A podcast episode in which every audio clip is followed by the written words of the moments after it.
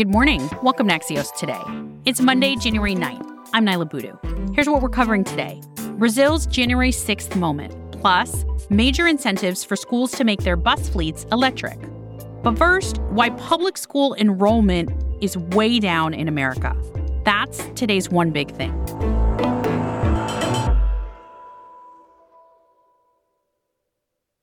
During the pandemic, enrollment in public schools went down by more than a million students. That's according to the National Center for Education Statistics. And as we approach three years since the start of the pandemic, public schools across the country are still struggling to keep students. And fewer students means less funding, which is forcing some schools to shut down. Axios' Erica Pandey has been covering this story. Hey, Erica. Hi, Niala. So I think the obvious first question is if students are leaving public schools, where are they going? So they're going to private schools, they're going to charter schools, and the homeschooling population of students in the US has actually doubled during the pandemic from around two and a half million to around five million. And why are parents saying that they are taking their kids out of the public school system and moving them to private, charter, and homeschooling? So, a lot of the parents that are doing this are kind of frustrated by how schools, which are subject to the guidelines in their cities and their states, have been flip flopping. It's not so much anymore, but kind of the damage is done already, right? They've been flip flopping on in person and virtual learning.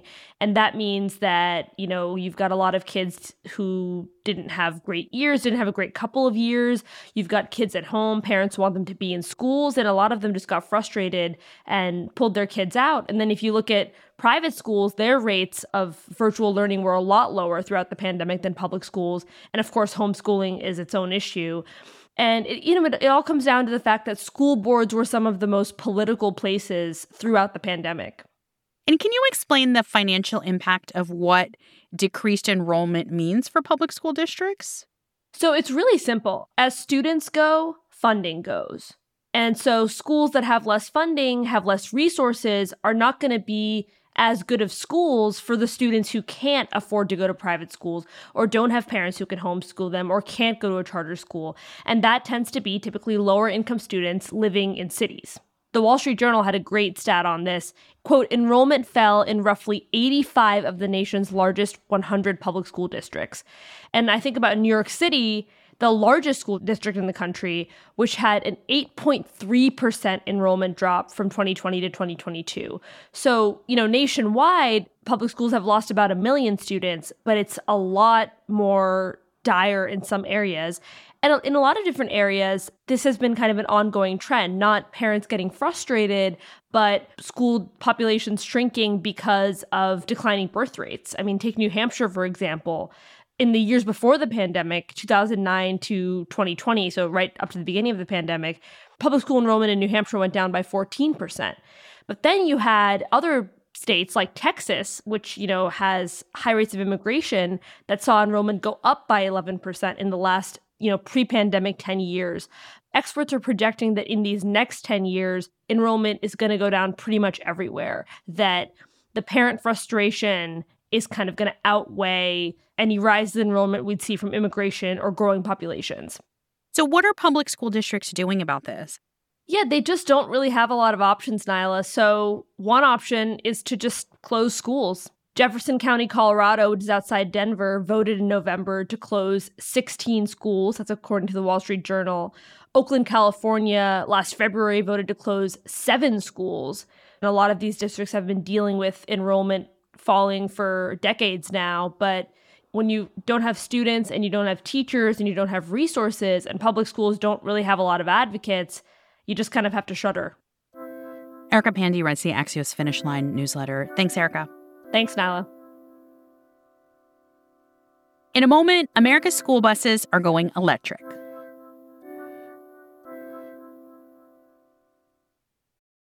Your brain needs support, and new Olly Brainy Chews are a delightful way to take care of your cognitive health.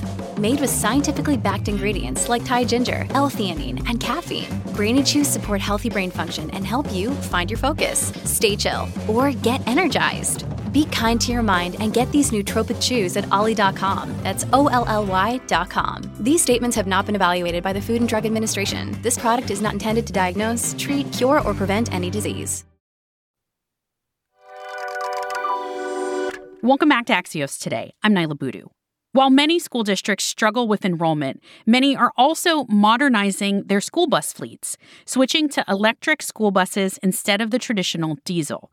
Federal and state governments are practically giving electric buses away to school districts with a number of new incentives, says Axios' transportation correspondent, Joann Muller. Hey, Joann. Hi, Niala. So, what does the cost breakdown look like when we're talking about electric school buses? Well, electric school buses cost about three or four times what a traditional diesel bus costs. And that's why most school districts can't afford them, even though they're cleaner, they're better for kids, and, you know, long term, they'll save money on them. But most school districts just don't have the upfront money to buy one. And so, with this idea of more government incentives to help districts buy these buses. How is that working? Well, there are multiple programs right now that Congress has put in place through various funding programs since the pandemic. And what we're seeing is the biggest one came through the infrastructure bill last year, $5 billion over five years for the Clean School Bus program. And the idea is that the EPA will dole out up to $375,000 to replace a diesel bus with an electric one. And that's almost the full cost of a bus. But on top of that, there are tons of other incentives to the point where the math is a no brainer. Your school district should be getting in line to get some of these free school buses. So, where are we seeing school districts already implement this? Well, Modesto, California is probably ahead of most. They've committed to go electric. We're seeing some districts in Virginia that were uh, at the forefront of this, but really a lot of communities have been dabbling in this, one bus here or there. So, why are diesel school buses bad? And what else makes these electric school buses attractive to districts? Well, if you think about it, the exhaust from diesel school buses is really terrible. It makes kids sick, especially, you know, if they have are prone to asthma. They've also found evidence that it actually slows your cognitive development. So, breathing in all that exhaust is terrible. Plus, it's not good for the environment, of course. It contributes to greenhouse gases that cause climate change. On the other hand, electric school buses are actually obviously cleaner, but they're also cheaper to operate because electricity costs less than diesel fuel, according to school bus manufacturers. And the last thing is, and many people don't think about this, that school buses only drive certain times of the day in the morning and again in the afternoon. The rest of the time, they're parked. And you can think of them as a giant storage battery where they can store surplus energy. And then in times of the day when the utility is seeing peak demand from the community, they can actually draw energy out of those buses and the school district can make a little money selling that energy back. Joann Muller is Axios' transportation correspondent. Thanks, Joann. Thank you, Niala. Before we go, a few more stories we're watching today. After 15 rounds of votes, Kevin McCarthy was finally elected Speaker of the House around 1 a.m. Saturday morning.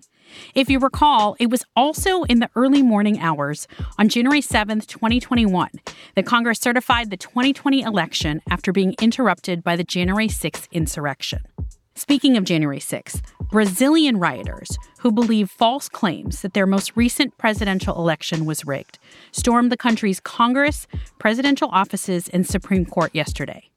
Luiz Inácio Lula da Silva beat Jair Bolsonaro by a close margin of less than 2% in October, the closest election in Brazilian history. On Sunday, he blamed stolen election rhetoric by Bolsonaro, who's been staying in Orlando, for the violence. President Biden told reporters after visiting our southern border in Texas yesterday that the situation in Brazil was, quote, outrageous, end quote. He tweeted last night that the will of the Brazilian people must be supported. Biden's in Mexico today for the North American Leaders Summit with Mexico's president, Andres Manuel Lopez Obrador, and Canadian Prime Minister Justin Trudeau. That's it for us today. I'm Niala Boodhoo. Thanks for listening. Stay safe, and we'll see you back here tomorrow morning.